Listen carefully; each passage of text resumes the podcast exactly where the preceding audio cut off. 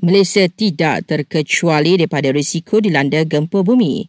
Berikut penjelasan pengarah bahagian teknikal, cuaca dan geofizik Malaysia.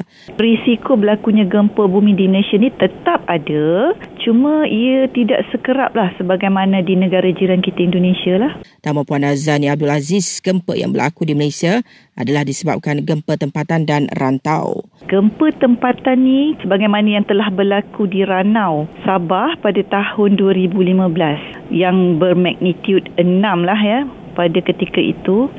Untuk gempa rantau ni ia adalah gempa bumi yang terkesan dari negara jiran kita ya seperti Indonesia Namun orang ramai katanya tidak perlu risau kerana Met Malaysia sentiasa memantau jika berlaku gempa bumi dan segera memaklumkan kepada pihak berkuasa serta penduduk yang terlibat. Sementara itu, gempa bumi lebah berlaku di Ranau Sabah pagi semalam dengan gegarannya turut didasai di kawasan sekitar namun tiada insiden buruk berlaku. Polis Johor telah menerima 107 permohonan permit dan kempen bagi PRK Parlimen Pulai dan Dun Simpang Jeram. Daripada jumlah itu, 99 telah diluluskan setakat ini.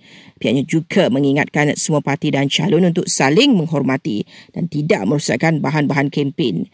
Tindakan tegas boleh dikenakan yang memperuntukkan hukuman penjara 5 tahun dan denda. Uh, polis dan reman dua lelaki masing-masing kerana memuat naik hantaran berbau penghinaan di laman sosial berkaitan institusi diraja. Dan rakyat Singapura keluar mengundi hari ini bagi memilih Presiden ke-9 Republik itu. Ia bagi menggantikan Presiden Halimah Yaakob yang akan tamat penggal pentadbirannya pada 13 September ini.